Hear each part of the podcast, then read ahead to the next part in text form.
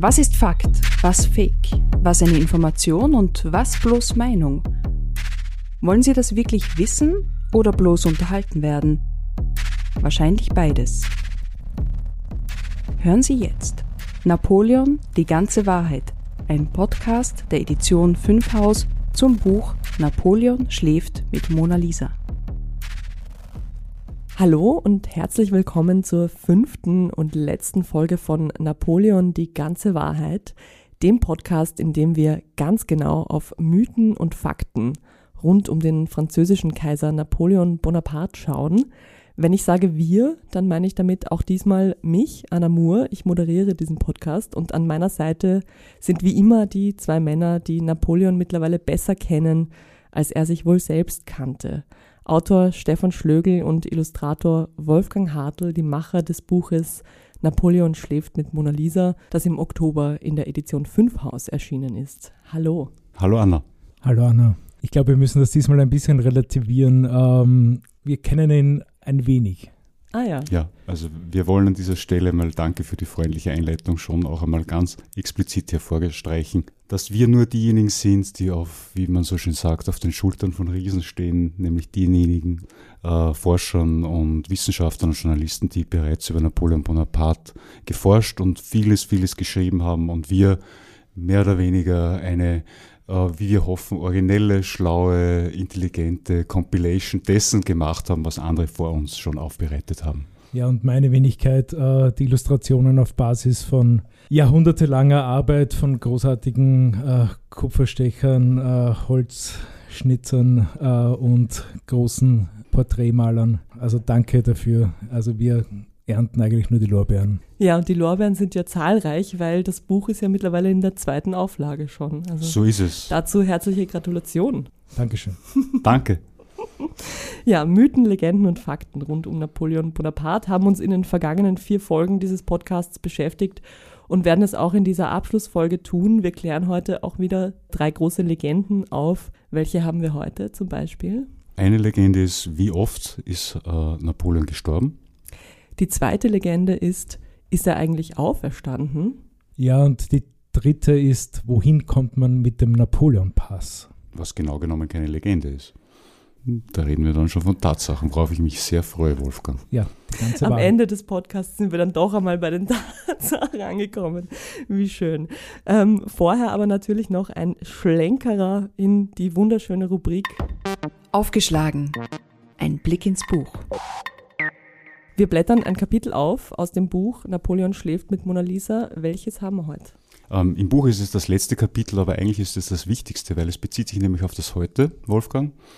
Das heißt Vorhang auf, ein Medienkünstler in den Medien und darüber hinaus. Und das bezieht sich ja nicht nur auf den Medienkünstler Napoleon Bonaparte, darüber haben wir in den Podcast-Folgen davor ja schon einiges erzählt, dass er ja auch der Meister der Message Control und der Fake News war, einer der frühen Meister, sondern er hat auch einiges, sehr viel sogar in unserem Heute, in unserem Leben hinterlassen. Napoleon begegnet uns eigentlich überall. Äh, und äh, ja, wir haben da einiges recherchiert, äh, wo er so auftaucht. Zum Beispiel im Küchenkastel mit den Konservendosen, was wir ja letztens danke, schon Danke, Anna, mein Lieblingsthema.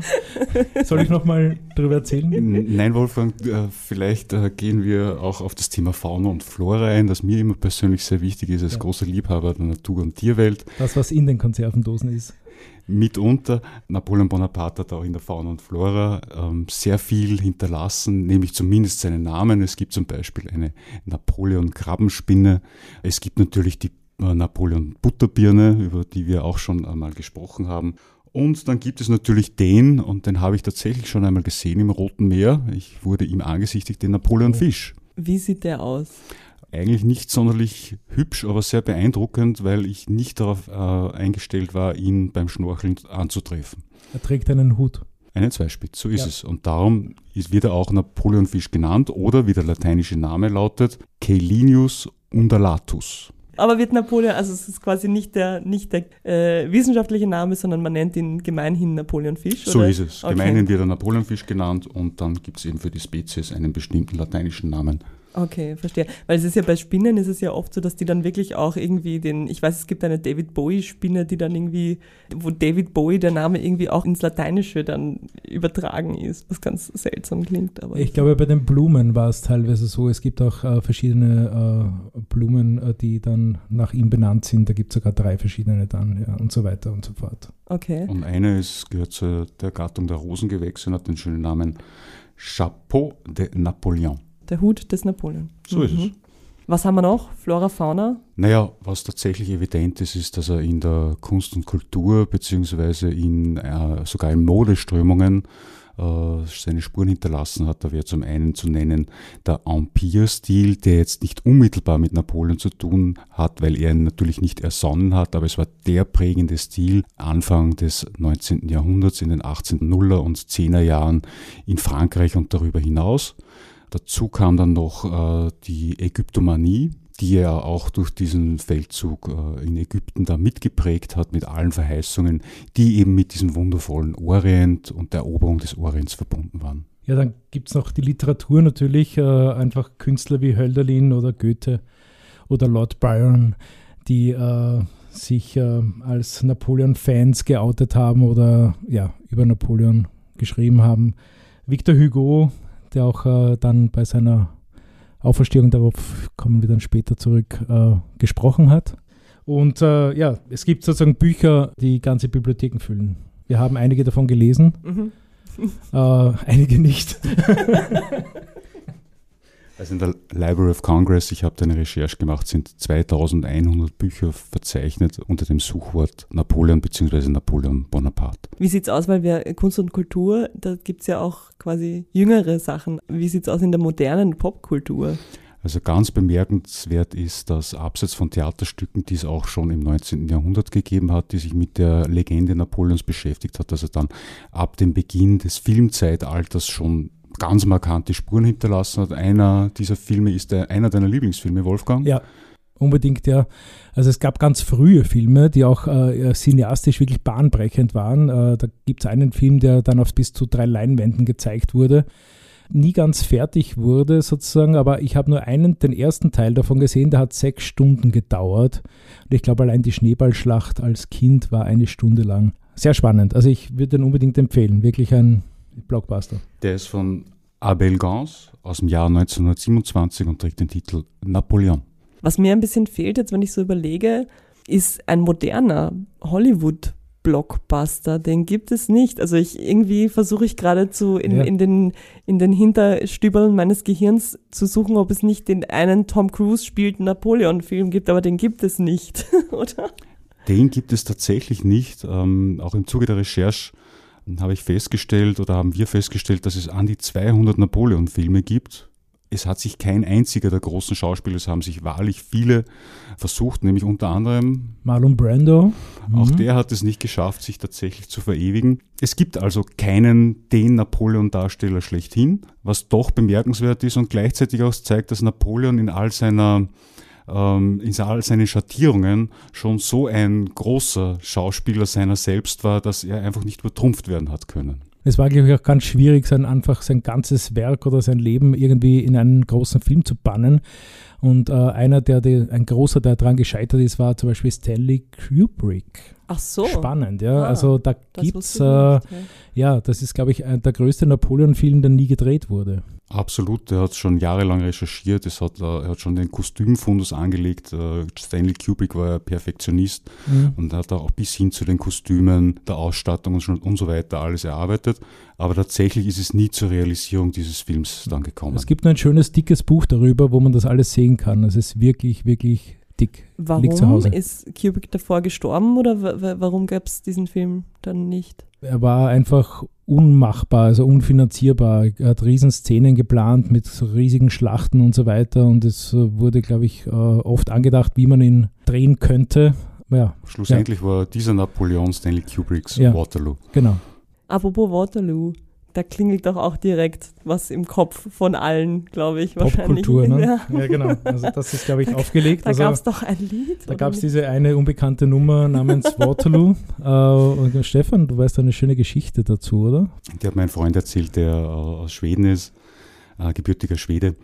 Ähm, es war dann tatsächlich so, als aber den Eurovision Song Contest gewonnen haben, sind sie von der Bühne als Sieger zum ersten Mal, dass eine schwedische Band den Eurovision Song Contest gewonnen hat und da ist ein schwedischer Journalist, Fernsehjournalist gestanden, hat sie mit dem Mikrofon erwartet und äh, die Abers haben eben geglaubt, jetzt gibt es eben so Gratulationen und Feier und Jubel und die erste Frage, die dieser Redakteur den Musikern stellt, ist, wie sie sich äh, überhaupt erdreisten können, ein Lied zu singen über eine Schlacht, bei der tausende Menschen gestorben sind. Und der Gesichtsausdruck von äh, Björn und Konsorten, der war natürlich dann dementsprechend äh, niederschmetternd. Muss man aber sagen, das war auch äh, das Bild Schwedens in den 70er Jahren, das war sehr, da hat schon eine erste große Welle der Political Correctness gegeben und das war dann einfach undenkbar, dass man eben da eine Schlacht besingt, was sie aber tatsächlich nicht gemacht haben. Ja, aber es waren auch andere Bands wie The Kings oder Bob Dylan, Tori Amos, Coldplay, die über Napoleon Ach äh, so, das. Ich kenne kenn tatsächlich die Berliner Band Bonaparte, aber dass ah. Coldplay über Napoleon gesungen haben, das ist mir neu. Ja. Ich bin mit dem Werk von Coldplay jetzt nicht so vertraut, muss ich dazu sagen. Apropos Popkultur, ähm, was sehr populär ist, sind ja Krankheiten. Und äh, da gibt es auch einige, die uns Napoleon hinterlassen hat. Der also große, nicht Krankheiten, aber Krankheitsbilder. Der große Napoleon-Komplex fällt mir da sofort ein. Ja. Der eigentlich was genau besagt. Äh, der Napoleon-Komplex besagt, dass besonders kleine Männer mh, mm, ihre, ihre geringe Größe mit äh, Statussymbolen, Aggressivität und Profilierungssucht kompensieren. Und wer gut aufgepasst hat, weiß, dass das eigentlich auf die falsche Annahme ja zurückgeht, dass Napoleon so klein gewesen wäre. So ist es. Das, mit diesem Gerücht haben wir ja schon aufgeräumt. Ja, der andere äußert sich in der äh, Wahnvorstellung, selbst Napoleon zu sein. Also das klassische Doppelgänger-Syndrom. Und dieses Doppelgänger-Syndrom, das begegnet uns ja auch an anderer Stelle, nämlich natürlich im Tourismus. Ja. Auch ein weites Feld, in dem Napoleon seine Spuren hinterlassen hat. Wir kennen alle Restaurants, Pubs, äh, Diskotheken, die den Namen Napoleon oder Bonaparte im äh, Namen führen. Ja, bis hin zu Speisennamen natürlich oder Cognacs und äh, Wein, Likör. Käsesorten. Was ein bisschen schräg ist, zum Beispiel in der Kulinarik, weil er Napoleon jetzt nicht, nicht wirklich der große Esser war. Äh, oder äh, ja. Darf ich nochmal die Konservendose erwähnen? Ich wollte gerade sagen, hat sich von Konserven trotzdem äh, im Tourismus äh, etabliert. Also das muss man mal schaffen, oder? Du, Wolfgang, hast ja diesen Sommer ich erinnere mich noch lebhaft, einen der Touristen-Hotspots und Napoleon-Highlights äh, auf dieser Welt besucht. Ja. Dazu haben wir uns natürlich nicht lumpen lassen und extra dafür eine eigene Rubrik in diese letzte Podcast-Folge eingebaut. Auf den Spuren des Kaisers. Unser Mann auf Elba. Dann erzähl mal von deiner Elba-Reise, Wolfgang. Ja, also nach einem kurzweiligen Sommer, den ich äh, mit Stefan verbracht habe, äh, haben wir beschlossen, uns dann doch kurzfristig äh, kurz zu trennen und äh, ich bin nach Elba abgedampft. Äh, Was mich noch immer sehr betrübt. und äh, um Napoleon weiter zu verfolgen. Ähm, Forschungsreise. Forschungsreise quasi. sozusagen, ja. Ich glaube, Stefan war inzwischen auf St. Helena, oder? Auf jeden Fall, das ist sehr spannend dort, weil Elba wirklich mit Napoleon wirbt. Also es ist nicht diese Insel, wo er verbannt wurde, sondern diese Insel, wo er Kaiser war. Und äh, also wir haben vorher ein bisschen darüber gesprochen, wir wissen nicht, äh, Elbaner, Elben, nein, die elbische Bevölkerung, so heißt das. Die das Elber. Hat, die Elber. Das hat nichts mit äh, Herr der Ringe zu tun. Ähm, sind wirklich begeisterte ja, Napoleon-Anhänger. Sie waren nämlich unter Napoleon das einzige Mal unter einer Flagge vereint, die heute noch äh, die elbische Flagge ist. Äh, drei Bienen auf rotem Streifen auf weißem Grund. Ja. Mhm. Da muss Und ich dich natürlich als Illustrator gleich fragen, die Bienen. die Bienen tragen auch Kronen. Äh, ja, und die Bienen sind so ein, äh, also auch ein herrschaftliches mhm. Symbol. Mhm. Napoleon war auch fleißig wie eine Biene auf Elba, muss man jetzt sagen. Also er hat dann gleich mal die Straßen erweitert. Ich habe mich selbst davon überzeugt. Also ich wollte einfach hinfahren, äh, um auch zu sehen, was er dort gemacht hat. Die Straßen waren wirklich breit genug, um mit einer Kutsche durchzukommen. Äh, und eine wichtige Erfindung, äh, auf die die Menschen dort auch sehr stolz sind, laut diversen Tourismusseiten, ist, er hat Badezimmer errichten lassen, verpflichtend. Badezimmer. Badezimmer, ja. Jede Wohnung eins, oder wie? Ich konnte mich selbst davon überzeugen, also auch mein Hotel hatte ein Badezimmer, ja. Also und das kann man wirklich empfehlen. Aha. Ja. Also Badezimmer auf Elba sind zu empfehlen. Sind zu empfehlen, auch Elba ist zu empfehlen. Also Elba ist ein großes, schönes Badezimmer, muss ich sagen, mit wirklich gutem Wasser. Ja. Äh, und äh, ja, es war nicht nur das, Napoleon hat auch das erste Theater dort errichtet, in einer ehemaligen Kirche. Er war ein großer Theaterliebhaber, hat sozusagen dort auch ein bisschen so die Kunst etabliert. Dann kam auch die Mode mit äh, seiner Schwester, mit Pauline sozusagen äh, rüber auf die Insel und es gab dort dann Partys, Modeschauen, Theatervorführungen, äh, so ein bisschen Pariser äh, Leben auf Elba. Und muss man sich das so vorstellen, dass da jetzt quasi an jedem größeren Hauptplatz eine Napoleon-Statue steht auf Elba heute? Nein, es ist eigentlich, äh, es war weniger schlimm als erwartet. Also es war, war wirklich wunderschön und es gab natürlich jede Menge an diversen Souvenirs und Dingen, klar. Da gab es äh, auch schon skurrile Dinge, wie zum Beispiel, dass auch so ein Napoleon-Parfum kreiert wurde. Ich habe mir hier kurz einen Text mitgenommen davon, das ist wirklich schön. Es ist ein frischer, aromatischer, mit holzigem, männlichen Meeresakkord aus Zitrone, Zeder, Myrte und Rosmarin, Algen, Lavendel und Wacholder, Zypressenholz, Linsen und Eichenmoos. Spannend. Also explizite Reiseempfehlung Elba. Absolut. Ich habe noch eine Frage. Was hast du denn gegessen? Es gab äh, sehr gute Süßigkeiten und es gab natürlich auch Fisch. Ich liebe Fisch. Aber nicht den Napoleon-Fisch. Ist der essbar? Ich hoffe nicht. Kann man den essen? wird, wird der gegessen? Er wurde auf jeden Fall ohne Hut serviert. Und jetzt gehen wir in die Werbung.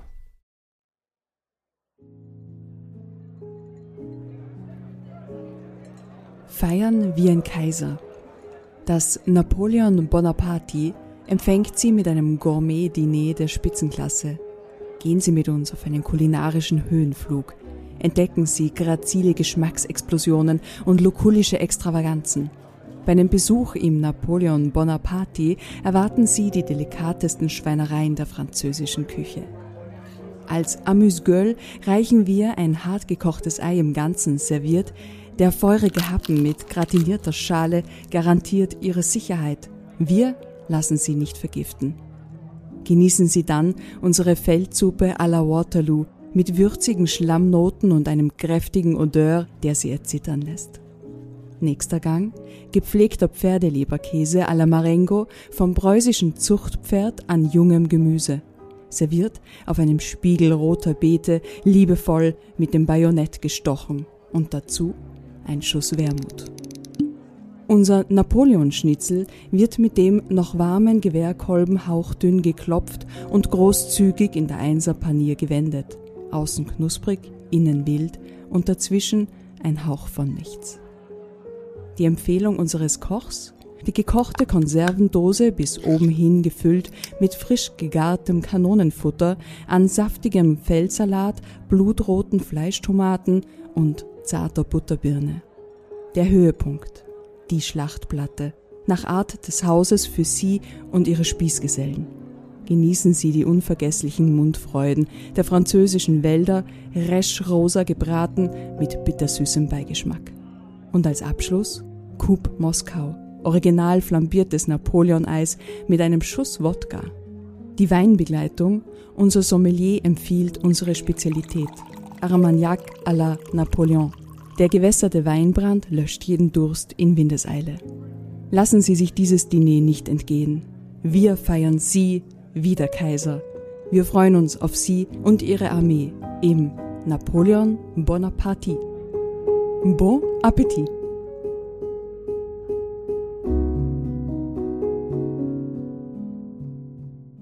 kommen wir jetzt, meine Herren, zur finalen letzten Rubrik in diesem Podcast. Wir klären auf, was an den Gerüchten, die wir zu Beginn der Folge aufgeworfen haben, dran ist.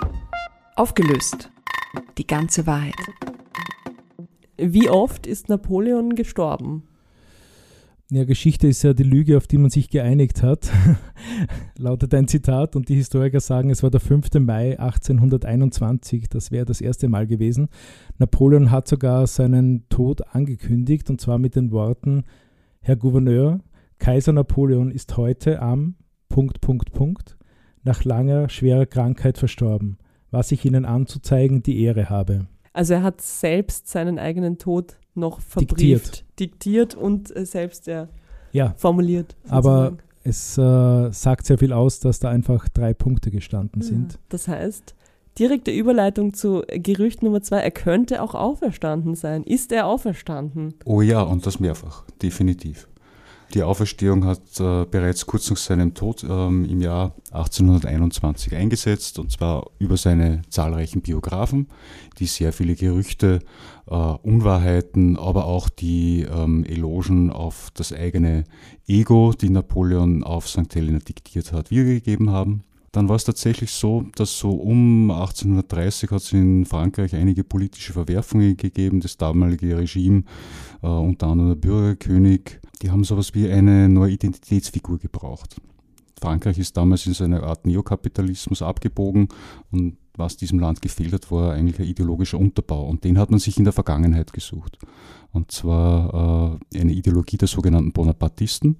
Das war damals so quasi die Partei des kleinen Mannes, die den Napoleon Bonaparte noch hochleben haben lassen. Und diese Ideologie hat sich das Regime übergestülpt und diese damals große, gloriose Zeit, Zeit der Verklärung natürlich, hochleben haben lassen, indem Frankreich ganz Europa beherrscht hat. Genau, und 1840 ist er ja dann wirklich sozusagen wieder auferstanden, indem er dann äh, nach Paris feierlich zurückgekommen ist und äh, auch ganz groß sozusagen wieder gefeiert wurde von Millionen von Menschen. Da wurde ja sein Sarkophag, der festlich geschmückt war, äh, durch Paris transportiert Angeblich war es das größte Leichenbegängnis des 19. Jahrhunderts. Sogar der junge Victor Hugo war dabei, der weiß Gott kein Bonapartist war, der sich aber auch diesen ganzen Magnetismus der Ereignisse nicht äh, entziehen hat können. Es war quasi eine politische Hysterie, die damals übers Land gebrandet ist.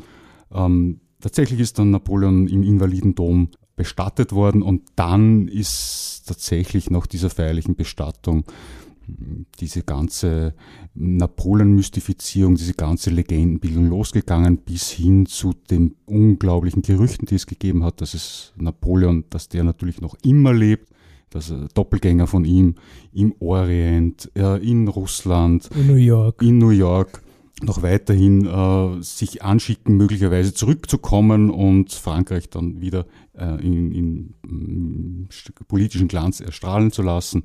Tatsächlich ist Napoleon quasi an allen Ecken und Enden, sei es in der Kultur, wie wir eben vorhin gehört haben, aber auch natürlich in der Politik immer wieder gekommen. Und er hat sich dann ja quasi auch selbst überlebt, äh, allein dadurch, dass sein Neffe äh, Napoleon der Dritte wurde, der sich äh, 1852 zuerst als Staatspräsident gewählt und dann als Diktator an die Macht geputscht hat. Also Napoleon unendlich eigentlich. Also wir haben ihn nicht tot bekommen. Gut, dann kommen wir zur letzten Frage, die mich besonders interessiert. Wohin und wie weit kommt man mit dem Napoleon-Pass? Was ist der Napoleon-Pass? Ich bin ganz ein stolzer Besitzer des Napoleon-Pass. Ja, Wolfgang hält ihn in Händen. Ja, das ist ein, ein Pass, den man zur 200-Jahrfeier äh, von Napoleons Tod auf Elba bekommen hat. Äh, mit diesem Napoleon-Pass konnte man zu den Sehenswürdigkeiten äh, von Napoleon pilgern und äh, ich habe einen Stempel geschafft. Von wie viel? Von wie viel? Steuerlich ist die Reise nicht absetzbar. ähm, ja, von, von neun Stempeln und äh, es hätte einen, einen schönen Strand gegeben, äh, und zwar den Strand der Paulina, also von Napoleons Schwester. Den hätte ich noch gerne besucht. Äh, die Legende sagt, dass äh, Paulina dort auch nackt gebadet hat damals und das wäre natürlich man, ich, sagen, ein Leute schönes Ziel gewesen, dort einen Stempel zu holen leider nicht geschafft. Die Nein. niederträchtige englische Propaganda hat ja Napoleon ein Verhältnis mit seiner Lieblingsschwester uh. unterstellt. Uh. Mehr Gerüchte, Wahrheiten und weitere Affären finden Sie natürlich in dem Buch Napoleon schläft mit Mona Lisa. Die ganze Wahrheit über den Kaiser der Fake News erschienen in der Edition 5 Haus. Werte Zuhörerinnen und Zuhörer, wir bedanken uns vielmals für Ihre Aufmerksamkeit. Danke, dass Sie sich die Zeit für diesen Podcast genommen haben. Wir freuen uns natürlich, wenn er Ihnen gefallen hat und Sie dieses auch anderen mitteilen, beziehungsweise vielleicht sogar auch uns mitteilen in Form einer Bewertung, eines Kommentars oder eines Abos. Das war die letzte Folge von Napoleon, die ganze Wahrheit mit mir, Anna Moore, sowie Stefan Schlögel und Wolfgang Hartl. Wir werden jetzt auf den erfolgreichen Abschluss anstoßen. Vielleicht feiern wir eine kleine Bonaparte Und mir Uh. bleibt Wow. am Ende nur, den wollte ich unbedingt noch bringen. Mir bleibt am Ende nur zu sagen, vielen Dank fürs Zuhören. Lassen Sie es sich gut gehen und tun Sie nichts, was Napoleon nicht auch getan hätte. Napoleon schläft mit Mona Lisa. Die ganze Wahrheit über den Kaiser der Fake News. Ein Buch von Stefan Schlögel und Wolfgang Hartl, erschienen in der Edition 5 Haus. Jetzt im Buchhandel. Die ganze Wahrheit unter www.edition5haus.at